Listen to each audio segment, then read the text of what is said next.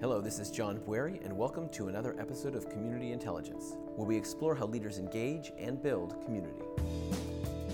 We sued the county of Los Angeles on the issue of homelessness.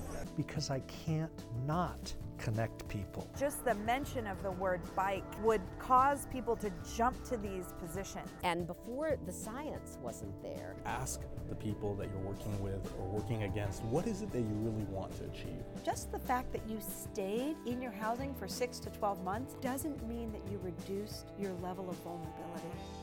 Find the Community Intelligence podcast at stratascope.com/podcast or wherever you get your podcasts.